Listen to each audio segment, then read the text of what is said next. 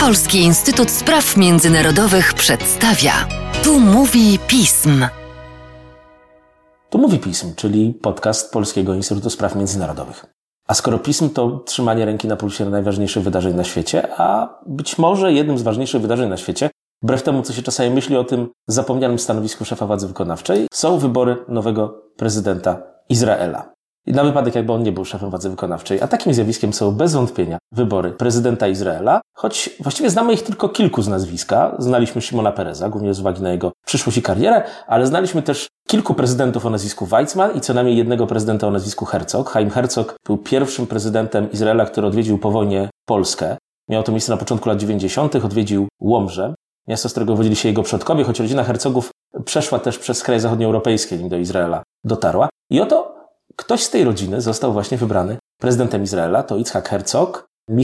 Mówię do Michała Wojnarowicza, który jest moim gościem, to chyba nie jest przypadek. Kolejna dynastia polityczna w Izraelu? Właśnie ze mną zgodnisz, Łukaszu, że w tych państwach właśnie bardzo republikańskich istnieje jakby taka podświadoma testa za pewną arystokracją, za potrzebą posiadania pewnych takich elit. Wprowadziliby monarchię i byłoby taniej. Ale jednak nie. Zupełnie kwestie religijne trochę mogłyby pokrzyżować. W każdym razie tak, nowy prezydent, elekt 11, prezydent Izraela, obejmie swój urząd już w lipcu, Icchak Herzog, zdecydowanie wywodzi się z tych politycznych elit izraelskich. Nie wyróżnia się tu z grona innych prezydentów, tak, bo to jednak jest grono męskie, aszkenazyjskie. Dwóch z nich było chyba tylko Sefardyjczykami. Tak, Icchak Nawon i Moshe Kacaw, który odszedł w dużej niesławie, tak, po oskarżenia za gwałt, których miał się dopuścić, będąc jeszcze ministrem bodajże turystyki. To był też okres, kiedy mocno podupadł trochę prestiż tego urzędu, bo wcześniej jeszcze Ezer Weizmann też złożył swój urząd w wyniku oskarżenia o korupcję. Ale korupcja jest czymś w rodzaju dopuszczalnej kompromitacji w krajach demokratycznych. Już trochę gorzej jednak z przestępstwami seksualnymi. Zdecydowanie. Dość powiedzieć, że na szczęście premier Olmert, który też jest oskarżony o korupcję, już jakby wrócił trochę do felitonistą, wypowiada się w mediach, ale za Moshe Kacawem nikt nie tęskni i nikt do niego ręki nie wyciąga. Prestiż urzędu prezydenta odbudował właśnie Szymon Peres i Reuven Rivlin. Warto podkreślić, że to nie jest do końca tylko symboliczna rola w izraelskim systemie politycznym. W przypadku Szymona Peresa wiemy, dlaczego tak było. On w gruncie rzeczy legitymizował ten urząd, wniósł do niego swój ogromny dorobek, bo to był jednak naprawdę ostatni żyjący współzałożyciel Izraela tak naprawdę. A Reuven Rivlin był trochę zaskoczeniem. To był znany polityk, ale nikt nie spodziewał się, że odegra taką stabilną rolę. Odegrał też pewną pozytywną rolę w relacjach polsko-izraelskich, bo wypowiadał się delikatniej o Polsce w roku 2018 i później. Choć bez przesady, że tak delikatnie. Zdecydowanie, chociaż był prezydentem, który starał się łagodzić napięcia wewnętrzne, społeczne między różnymi grupami, tak starał się właśnie tworzyć taką figurę ojca narodu, bliskiego swoim obywatelom. Co się udawało, odchodzący prezydent cieszył się bardzo dużym poparciem. Dość powiedzieć, że w ogóle urząd prezydenta jest przynajmniej dla ludności żydowskiej w Izraelu po armii cieszący się największym zaufaniem społecznym. U ludności arabskiej jest to siłą rzeczy trochę niższe. Jest to urząd, który nie niesie za sobą wielu kompetencji, tak? To nie jest osoba, która może składać inicjatywę ustawodawczą, to nie jest osoba, która może wetować ustawy.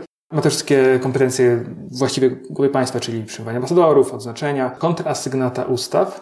Acz dwie są dość warte podkreślenia, mianowicie ułaskawienia, tradycyjna kompetencja, ale w momencie, kiedy na przykład trzeba zwolnić w ramach wymiany więźniów kilkaset osób skazanych za terroryzm w wymianie z Hamasem, to prezydent, jego zdaniem ma znaczenie, albo kiedy, dajmy na to pewien czysto hipotetyczny premier zostaje skazany za korupcję i też składa pewną... Tu do ciebie od razu wtrącenie. Jaka większość poparła Icchaka Herzoga? Historyczna. 87 posłów ze 120-osobowego Knesetu poparło właśnie tego kandydata. Nie jest to bardzo duży rekord, ponieważ bodajże 3 innych prezydentów miało większość 86, więc... Ale historycznie Herzog ma teraz tą palmę pierwszeństwa. Jego kontrkandydatką była Miriam Perez, aktywistka społeczna, bardzo popularna w Izraelu, ale jednak zadecydowało, myślę, jednak doświadczenie Herzoga i jego obycie polityczne, bo to jest osoba, która, pomijając to, że właśnie tak jak już od tego wyszliśmy, jest mocno umocowana w tym izraelskim systemie politycznym, syn prezydenta, wnuk aszkenazyjskiego rabina Izraela jeszcze z czasów mandatu brytyjskiego. On sam zaczął karierę jako sekretarz Huda Baraka, później był ministrem w rządzie Huda Olmerta, jako minister spraw społecznych, turystyki. budownictwa, parę się tych portfoliów przewijało. Czy Icchak Herzog jest z czegoś znany? Bo to jest, czy to jest już polityk jakoś w Izraelu rozpoznawalny w momencie wyboru? Zdecydowanie, bo był też szefem opozycji przez prawie 5 lat, kiedy był jednocześnie szefem Partii Pracy. Potem w 2018 roku został szefem Agencji Żydowskiej, czyli tej takiej jednej z najważniejszych organizacji zajmujących się relacjami z diasporą, wsparciem imigracji żydowskiej do Izraela. Stąd jak najbardziej był widoczny, był obecny w izraelskim oglądzie spraw politycznych. Jest więc politykiem rozpoznawalnym. Czy będzie miał do odegrania według Ciebie jakąś rolę w izraelskiej polityce, która w tej chwili przechodzi, sami do końca nie wiemy jaką zmianę?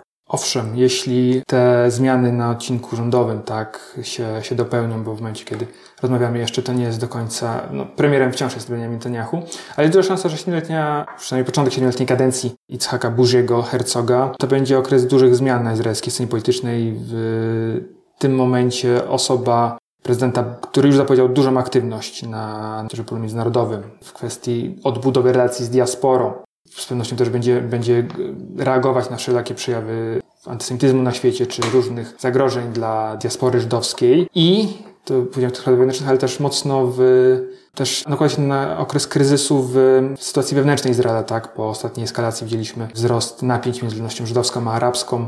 Widzieliśmy pogłębiające się podziały też między świecką a religijną częścią, chociażby na skutek pandemii, więc wyzwania stojące przed nową głową państwa są duże. Wydaje się, że póki co ma duży kredyt zaufania ze strony chociażby czy grona politycznego, czy społeczeństwa. W najbliższym czasie w Izraelu wiele rzeczy będzie się działo. Obok wyboru prezydenta będzie także być może następowała zmiana na stanowisku premiera. My z Michałem ciągle mówimy być może, jak nazwa perfum z filmu Nie lubię poniedziałku, bo to jest do końca niepewne. Izrael jest państwem, wbrew pewnym antyizraelskim mitom funkcjonującym w Polsce, bardzo politycznie niestabilnym i bardzo mocno może tam jeszcze wiele rzeczy zostać podważonych. O Bibim, Buzim, proszę Państwa, nie od burzy, jak się dowiedziałem od Michała, rozmawiałem z Michałem Wojnarowiczem.